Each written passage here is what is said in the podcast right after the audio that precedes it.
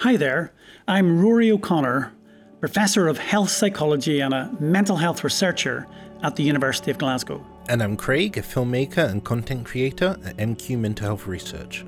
And welcome to MQ Open Mind, a podcast that brings together lived experience with scientific research to help us to better understand mental health problems. And we hope to do so in a way that is accessible to all. This week we have Professor of Public Health and Psychiatry at Swansea University, Anne John. Anne is the Principal Investigator and Co Director of DataMind, a health data research hub and a global resource for mental health researchers. In this episode, we talk about the importance of collaboration, the inequalities and support for those with a mental illness, and understanding how data is used in research.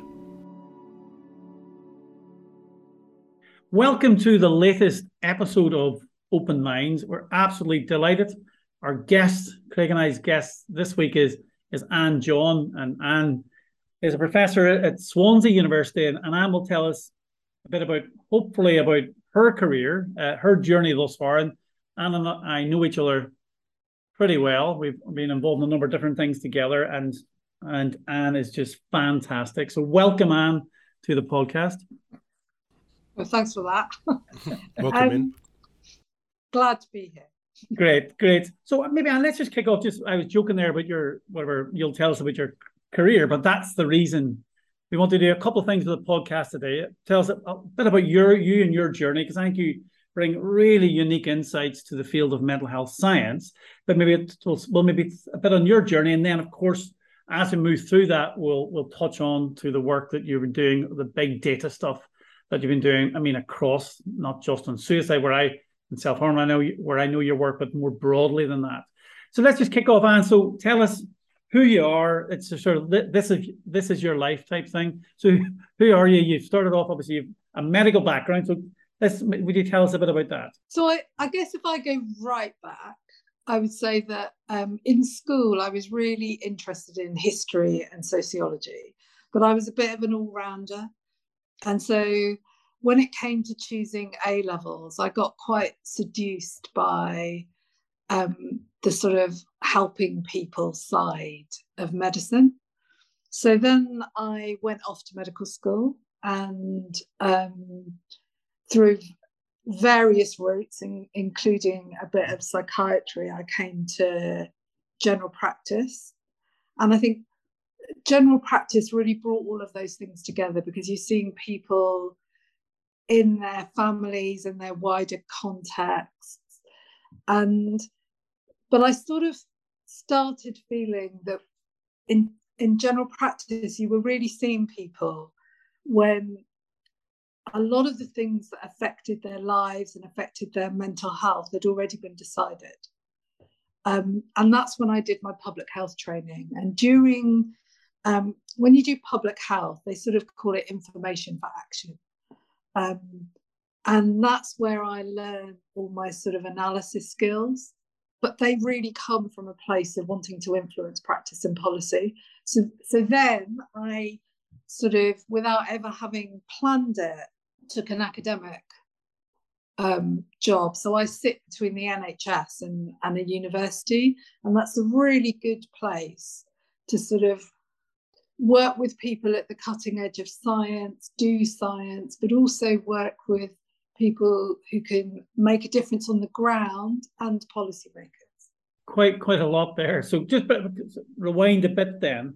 So how long did you spend working in general practice, or did you? I mean, was that just locum-based work, or was it just post-qualification, or, or what, what? What did you do there? Predominantly, so I worked for about three years in one practice, and then sort of had children and made the decision to locum.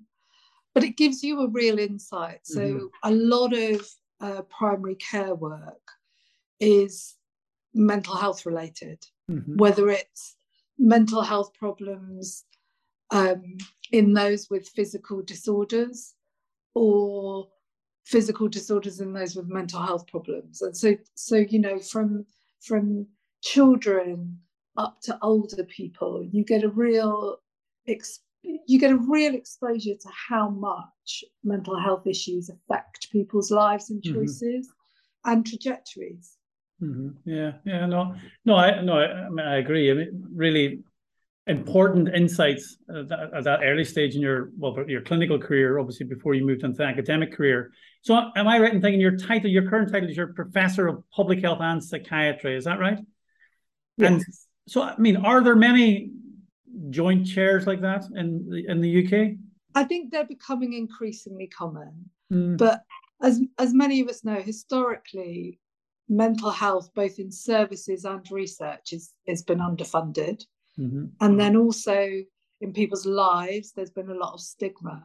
So, so I think there wasn't a room for a lot of us beforehand, whereas I think now people, I think COVID, because lots of people who maybe led slightly more protected lives never experienced a lot of mental health challenges. I think it's really opened up, opened people's eyes mm-hmm. to the mm-hmm. importance of feeling mentally healthy and how much it affects you. So so now I think it's increasing, but I I don't think we were a very broad breed. Yeah, no, I'm just saying because in Glasgow we've got a separate chair in psychiatry and a separate chair in, in public health. And I think obviously one of the things we've all learned moving forward in, in the field of mental health science is trying to break down those silos. And I think bringing the expertise from psychiatry, the expertise from public health, and bringing them together. For example, the two disciplines, but we're trying to trying to do that much more broadly. Couldn't agree with you more. So one of um, so I work in uh, with electronic health records a lot, and in Wales we're able to link primary care and secondary care health records, and I think that silo that happens in practice between people working in the community and people working in specialist services. You can also see that in some of the research and data that we do. So, yeah. you know, lots of the things that we know about people with mental health problems are based on um, people who are in contact with hospital services and psychiatrists. And I think, you know, being able to look at the primary care and the secondary care data and show how many people live with mental health problems in the community and never reach mental health services really important. Well, and, and indeed, if we look to the field that both you and I are passionate about in terms of suicide prevention, we know in the UK less than 30% of people who die by suicide have been in contact with mental health or clinical services in the or mental health clinicians in the 12 months before death, but what is it upwards of 80% will have been in contact with primary care. So really, really, I mean that statistic alone highlights the importance of breaking down those silos as as you as you described. So then moving on and so how did you get in then involved in or eh, in terms of suicide and self harm work? I mean, was that just as a consequence of the mental health focus on psychiatry, or everyone has experience of knowing someone who's died by suicide. But also for me, there was when I when I look at suicide prevention, I see it as the tip of the iceberg of almost everything else I'm interested in. You know, we we very much accept we need to take a public health approach. Um, lots of the people, lots of people who die by suicide are some of the most, you know, excluded people in our society. Mm-hmm. Whether, you know, some of that is things we'd recognize, like they've got a, a severe mental illness, but some of that is because they're excluded because they're unemployed or um, experiencing debt. And I think it, you know, suicide prevention really shows how we have to have that breadth of practice. Yeah, absolutely. And so, I mean, what you've touched on, obviously, maybe a focus of a lot of the th- a theme which may run through this podcast today is is that inequalities agenda and how we try to tackle Absolutely. mental health inequalities. And and so that maybe brings me on then to thinking about because you've been involved in a number of obviously big initiatives and and actually in in Wales itself, bringing together lots of different partners. And so, could you tell us a bit about, um, first of all, the work that you've done? Maybe if we start at the Welsh level, and then we'll maybe move beyond that because obviously uh, you've been involved in MQ funded or supported work as well as obviously other national work. So if that maybe if that's a way to go, could you maybe tell us about maybe the because I think we could probably learn a lot of lessons from what what's happened in Wales and how you've been managed to to bring together different partners and and really um, be incredibly influential. So maybe could you tell us a bit about first of all your Welsh work? So I, I guess for me, one of the things that working with data does is I never forget the people behind it. And I think some of that comes from having worked clinically. Mm-hmm. You know, so, so I really know where the data comes from. But then because of the sort of analysis stuff that I've done in the past, I'm much less hands-on these days. Um, you can see what's not there. Mm-hmm. So, so the people we have this phrase where we go, "What gets counted matters," and what you see with with lots of excluded people experiencing inequalities is they're not visible in the data. Mm-hmm. And through using data, you're able to, and the results that you generate, we we were able to pull together lots of interested parties. You know, so so practitioners are interested, policymakers are interested. And so through work, um, I chair what we call our National Advisory Group in Wales for suicide prevention. And I think because fundamentally I'm a generalist, I feel like, you know, and that's not always a comfortable place to sit mm. because because you're never really you know the expert. What do you mean what but what because I, I, wouldn't have thought of you as a generalist. So what do you mean by generalist? So so when i say generalist i would say that from doing general practice from being a medic who did a sociology degree i've always seemed to sit across different boundaries in, mm-hmm. in my life. And i don't know you know sometimes i think is that the lot of the child of immigrants? You know that you're used to sitting mm-hmm. in places that you don't completely belong in and finding a language that works. Mm-hmm. And so I think through that and through the topic itself, you know, one, I think suicide prevention, suicide and mental health have touched almost everyone. You're able to bring people together and try and speak, you know, with an overarching aim that's common in a language that they understand, but with but with evidence you know, it's not opinion. You're using real world data from across different sectors to speak to everyone. Yeah, no, no, uh, that, makes sense. That makes sense. So then go back to your obviously the work you've done with um, in Wales in terms of leading uh, the suicide prevention advisory group. So that led to that the establishment then of wasn't it a whatever a, a, a surveillance system over time, a lot has happened through that group. So, you know, we worked very closely with policy makers. We made, we developed the strategy for Wales. You know, I think one of the biggest differences we made was that originally there was very little ring fence funding for suicide prevention. Mm-hmm. And, and we didn't really have um, people who were specifically assigned to work in that role. So we had lots of people who were working tirelessly, but often it was over and above other roles that they had. Um, so it was a it was a massive change when um, Welsh government made that commitment. Um, and then following that, when we when COVID happened, one of the you know, and you you were part of this, Rory you know, we were all very concerned, you know, and and we were concerned because we thought that lots of the risk factors that we knew um, previously, you know, people being isolated, people um, having financial difficulties, people being at home, potentially where home wasn't necessarily a safe place and they were going to be exposed to more domestic violence and abuse. We you know, we were concerned that suicide rates would increase.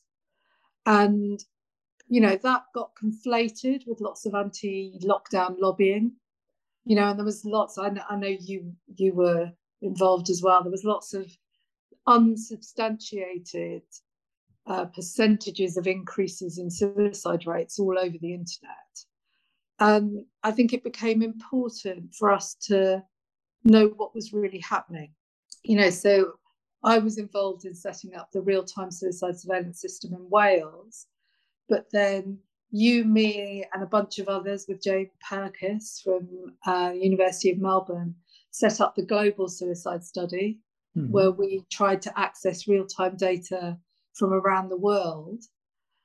You know, what what we found was in in that sort of first year and a half, in the vast majority of places that we had data for, suicide rates were stable mm-hmm. um, or reduced. But I think the thing about the reason we could do the global suicide study so quickly was because was you know partly because we had those networks around the world in our field and everyone you know traditionally people aren't good at sharing their data but we you know everyone got together but also through mq we had the funded infrastructure through the adolescent mental health data platform um, to house the data and, yeah. um, and what that is is what we call a trusted research environment it's where you can house data and, and people can't get at it so, so okay, so lots going on there, and let's try and unpick some of that, right? Um, so can I can so so we'll come back to the we'll come back to the suicide data in a second, but I'm just really curious on the and just thinking more broadly. You mentioned the adolescent platform, which um, obviously is supported by MQ. Can you maybe tell the listeners about that? What the aims of that are? um, what we what you've done with it thus far, and really why it's important. So lots of people are doing lots of research in different electronic health records, and we never quite know if people are measuring the same things. You know, so so I could be saying I'm looking at anxiety in young people but i'm but someone else might say the same thing. They'll use the same labels but actually they're looking at stress which can be a different thing. So there's something about people having the same understanding we call it harmonization mm-hmm. and measuring the same outcomes and so the adolescent mental health data platform was about making data findable so that you know it used to be we'd do a project and by the time we'd pulled all the data together and sorted it all out and cleaned it, we had about three months to do the analysis, so, which is the important bit. Yeah, exactly. Um, yeah. So, so what we were doing in the ADP was creating algorithms so people could do that cleaning, that definitions really quickly, so that they could spend most of their project doing the analysis in uh, a data environment that's safe and secure, um, protects people's privacy, and that researchers who access the data have to go through ethical applications. They also have to go through safe researcher training. And then before anything comes out of the environment, it gets reviewed so that small numbers can't come out, so people aren't identifiable. Mm-hmm. So, so that sort of research infrastructure means that people can get to the bit that we're actually paid to do much faster. So that, that's brilliant. So then, two follow-ups on that. One is, so can anybody access that platform, assuming they go through a process? Yeah.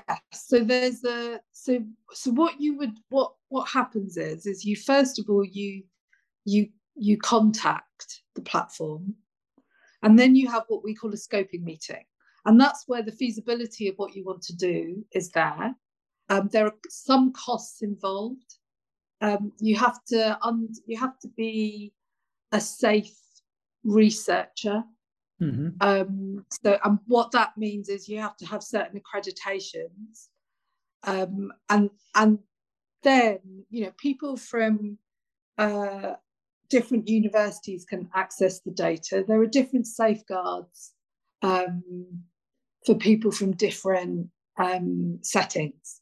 Okay, uh, that's really helpful. And then, so then, just a wider question, just and we think about uh, the growth in big data, obviously globally is I mean, if I was a member of the public and I'm, I might be concerned, A, is my data going to be included? And if it is included, what safeguards are in place that I won't be identified and it is confidential and anonymous and so on? So I guess there's lots of things that go on around, around this. There's lots of re- re- regulations. There's lots of safeguards that we all have to adhere to. And any system like the SAIL Databank or ADP has has certifications that relate to that, that relate to GDPR and and various things that are set down in law and regulations. There's lots of work that's gone on about, you know, opt in, opt out, mm-hmm. and consent. And one of the projects that I work with with MQ is called DataMind. And um, DataMind, there's uh, an organisation like an institute, a UK wide institute called um, Health Data Research UK. And DataMind is a hub in there for mental health. And we have a really strong and active um, sort of patient lived experience public group.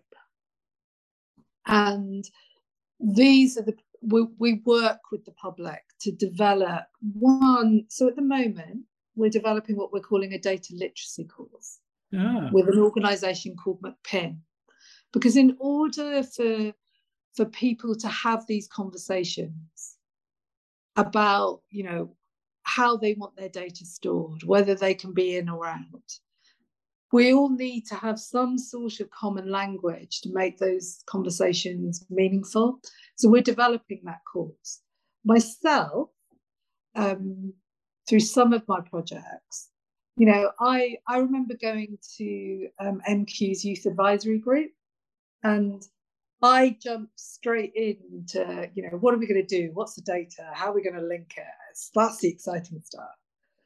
And they wanted to know exactly how we linked it. They wanted to know the linkage procedures. And that hadn't even crossed my mind that people would be interested in that. Mm-hmm, mm-hmm. And so I think what that taught me at a very early stage in, in this sort of data career is is that we really need we constantly need to work with people to understand what they're happy with. And that's happening at all sorts of levels. Have you found that people are fearful to share their data? It's very it's nuanced. So um, we recently did a big survey with young people and and their views weren't different really from most people. So if data is anonymized which the data i work with is anonymized um, if it's going to be used, if the analysis is going to be used to improve our understanding or management of people with mental health problems, generally people are very happy for it to be shared with people in the NHS and researchers with all the appropriate safeguards. So people are very much behind that. Um, where things get trickier is um, where it's being shared with industry or potentially going to be um, used for profit.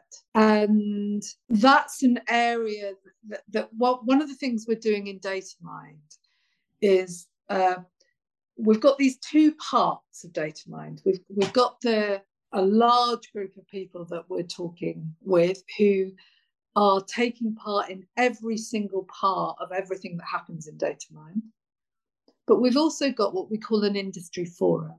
And what we want to do eventually is bring those two groups together to develop standards for what's acceptable, what isn't, what are the tensions, where are the limits around working with industry. Mm-hmm. So, so I think you can't not recognize that that exists.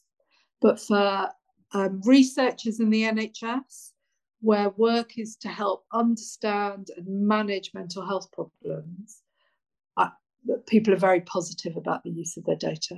And can you, but on that then, can, but can you um, retrospectively remove your data? It depends on what research is, be, is being done. So there are um, discussions and systems being developed about routinely collected data. That's harder. Mm-hmm Where you've consented, then absolutely. Yeah. Okay. So, so at the moment, that it, it really depends on the study. One of the things that I found really interesting in, in some of the work that we've done, we did some work on um, cyberbullying and bullying and self harm. Mm-hmm.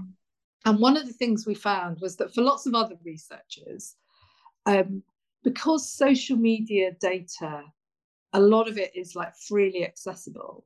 Some researchers assumed that young people in particular were happy for it to be used. When we did that survey about use of data, in actual fact, young people felt more strongly about their social media data being used than they're routinely collected. As in most more strongly against it being used. Well, much more that they wanted it used with consent. Okay. Yeah. It's understandable because there's so many images in that data that they were really struggling with how it could be properly anonymized. Yeah, and I suppose the other bit is that what that the social media data highlights is that we've all usually unbeknownst to us we've all signed up to data sharing agreements when we've joined these these apps that we've never properly read probably and that include those obviously, data sharing agreements but i suppose it is a, a, really a really difficult area and something i think which is so fast in its evolution now in terms of the the legal requirements as well so when i was talking about that work with um, industry and and the public and patients, those are the sorts of things that we need to explore. Because if we're all accepting that nobody's reading the thing of like, what are you signing up? Then in our world, the onus would be on us to make to make it more people be more engaged with it, wouldn't it? I think there's lots, there's still lots of work to do, but generally people see the benefit. Yeah, but I suppose uh, there's always strikes me as a wider point, and I don't mean this specifically to do with social media data, but in terms of the obviously informed consent is what you're getting at, and and obviously all the changes over the last fifteen or twenty years in terms of requirements, rightly on investigators to ensure that the information is provided in patient information sheets or whatever it is but I mean, some cases, and certainly some of the feedback we've gotten, you must have had the same, is there's so much information now required in some traditional participant information sheets now that it's impossible for people to properly understand it.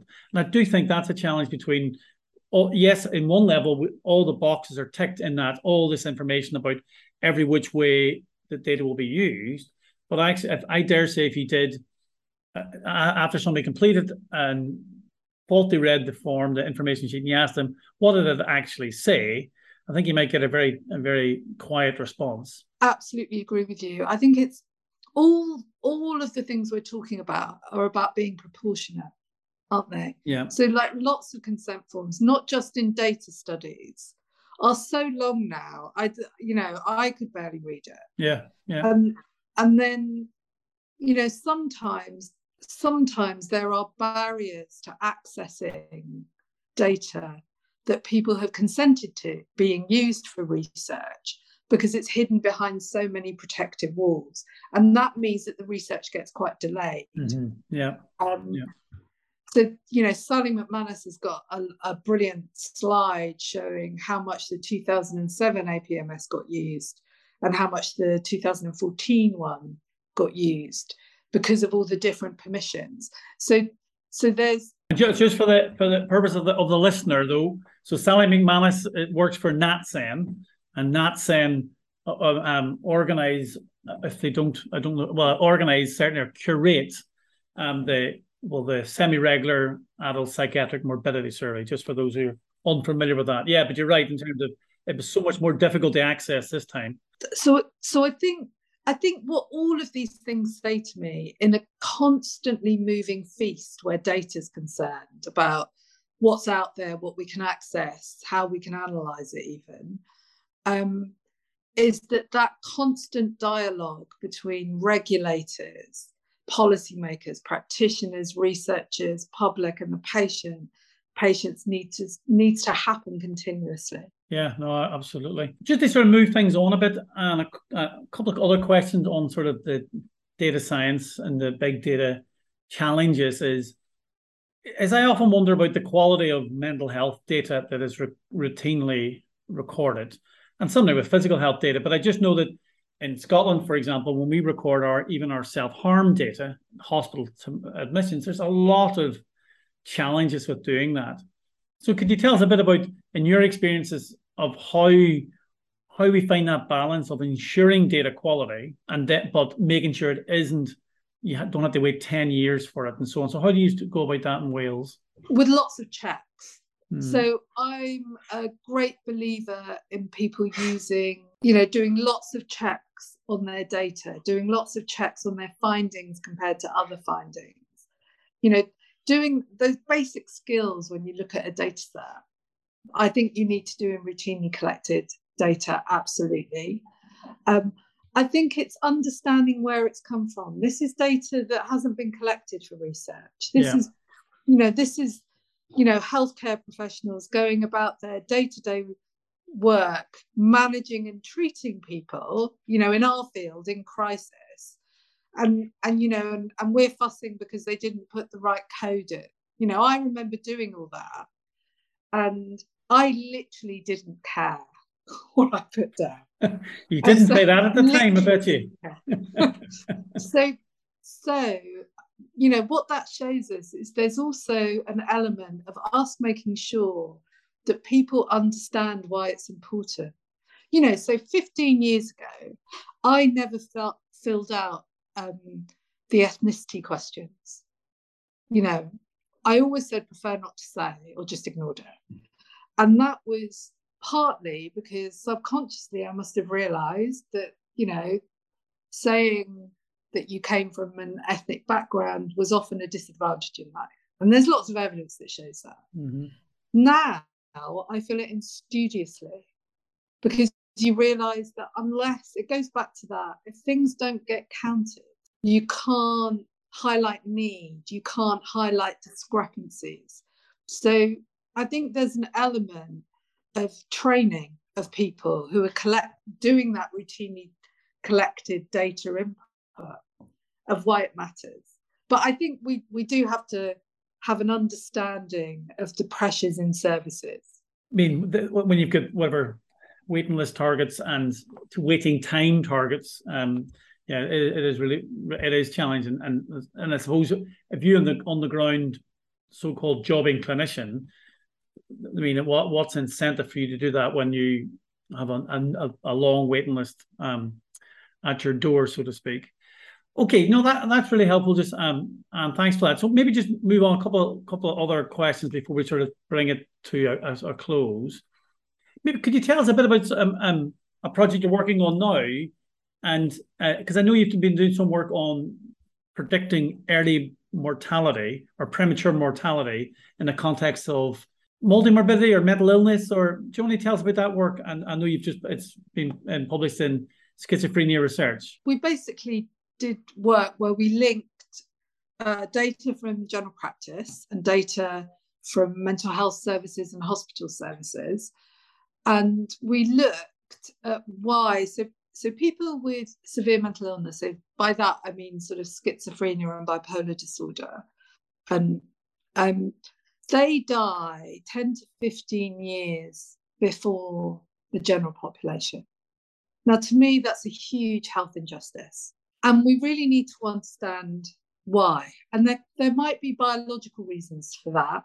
Mm-hmm. Because of my background, I tend towards social reasons for that. So, what we did was we looked at, at what people were dying from. And what we found was that generally people with those disorders die from the same things as the rest of us. So two thirds of the reasons were, you know, heart disease, uh, respiratory disease like pneumonia and things, diabetes, cardiometabolic things, all of that.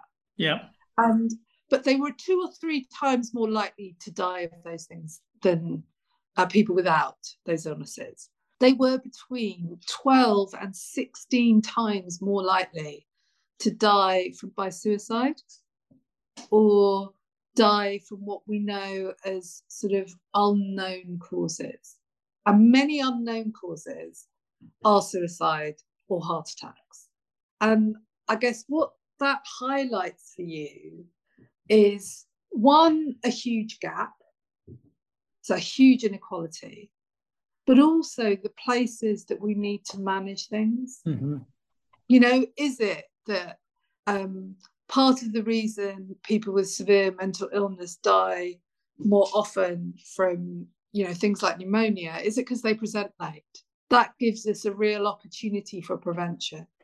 So why, why do you think they present late? What's the explanation for that?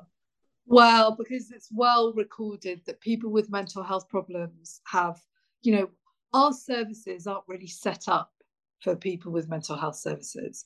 You know if you've got to call and make an appointment before 8.30 that's very challenging. But i find that challenging let alone yeah. if i had a severe mental illness and was unwell. Um, so we need to design our services more around those people. It also shows that in suicide prevention those with severe mental illness we really need uh, a focus on that. And we do have that. You know we've we've got uh, the national confidential inquiry and looking at those pathways. So we know that uh, m- uh, many people who take their own lives with severe mental illness it follows an admission. You know mm. it's quite soon after an admission. I think about a, a third of those who die. So, so what what this sort of work does is it really pinpoints where we can make a difference. Yeah. Because it's real world data I think it speaks to policymakers and commissioners much more strongly than what we call discovery science, you know, much more the, you know, the bench stuff. Yeah, yeah. But then, okay, so I'll challenge you then, Anne, since you've just said this sort of research um, speaks more to policymakers. Okay, so I'm a policymaker, uh, and I want I and I want to tackle the inequalities agenda, the health inequalities give me one or two things. One of my number two priorities. What should I do? I think there's the global stuff of, you know, you can have active labour markets, you can have universal basic income, you can have fair benefits, you know, pulling people out of poverty, the risk factors that are associated with all of those things. Mm-hmm. You can have treatment, you can have services that are integrated. Understand that and, I, and by services, I don't just mean primary and secondary care, and you know making sure liaison services work in secondary care and the community, but also within our schools, people having you know in-reach from mental health services in, the same way that like 15 years ago I was involved in in-reach into prisons of secondary mental health care services. So I think there's there's all the work around service and access. And then, as well as all the sort of tablet treatments, I think we need to get better at things like social prescribing, you know, hmm. addressing um, loneliness in our communities. One of the one of the reasons we think suicide rates were stable or or reduced in the early part of the pandemic is about social cohesion mm-hmm. and communities coming together. And I think, you know, that may not be the only reason, but I think there are things there that we can learn from and use in the future to protect people with mental health problems. Not great. Not really clear, really clear um, calls to action, really, and things. But what's interesting about some of what you said, it's stuff that used to be in place, but we stopped doing, and through austerity, austerity, and and now obviously we both of three of us would agree, really concerning time now, obviously with what's about to happen uh, globally and in terms of the cost of living crisis and so yeah. on as we, as we, move forward. So a really challenging time.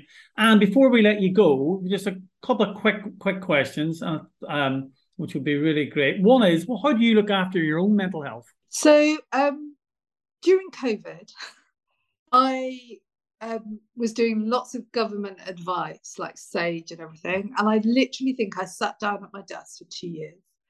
And I think I was clicking when I stood up. And so, so I think exercise is really important. So I do yoga and I, I do like a gym thing. Um, and I walk my dog a lot. A gym thing or a gym thing? Gym. I also do a gym thing. well, that might be less appropriate. and then um, I walk my dog a lot, and I love walking in woods. And then I think family and friends. You know, none of that stuff I think is rocket science. We all know we should do it, but then pressures of life stop us doing it.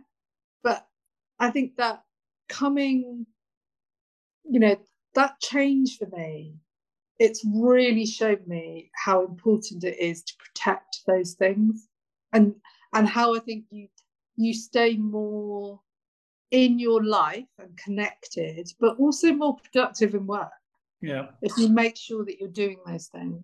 So no, thanks for that answer. One last thing in which we try and ask all of our guests is is the thinking back to your your um younger years. So what advice would you give your 16 year old self? And it can be on anything. It doesn't have to be mental health. It can be any any advice at all. I guess not to underestimate myself. I think um I think when you're young, you don't always have an idea of everything that's possible. And so that's what I would say to myself. And that's what I would like us to do for young people in schools. I don't think anybody suggested that one before yet so far in the podcast. I think it's a really good one about not underestimating yourself and trying to then what else can we do in schools or society to I suppose widen the horizons or the um, yeah. aspirations of our young people. Um, yeah, yeah. Uh, and obviously, any listener will to check Anne out uh, in her work that she does and on at Swansea University. It's on the website, and and then there's obviously access, I assume, to the the adolescent platform information on that and the broader DATAMIND stuff and and the suicide um, monitoring or surveillance system and all that's available online. So there's lots of great resources. So and thanks a million for all the work that you do and all the work you do for MQ in particular, as as well as the broader work on suicide, self harm, and mental health. So thanks a million on behalf of Craig and I for joining us today. Thank you. Thanks for having me. Thanks. MQ Open Mind is presented by MQ Mental Health Research, the only organisation that exclusively invests into scientific research around mental health. Our vision is to create a world where mental illnesses are understood, effectively treated, and one day prevented. Please leave us a review and let us know what you think about the podcast. Each review helps us reach a wider audience. Visit mqmentalhealth.org to learn more about MQ and mental health research.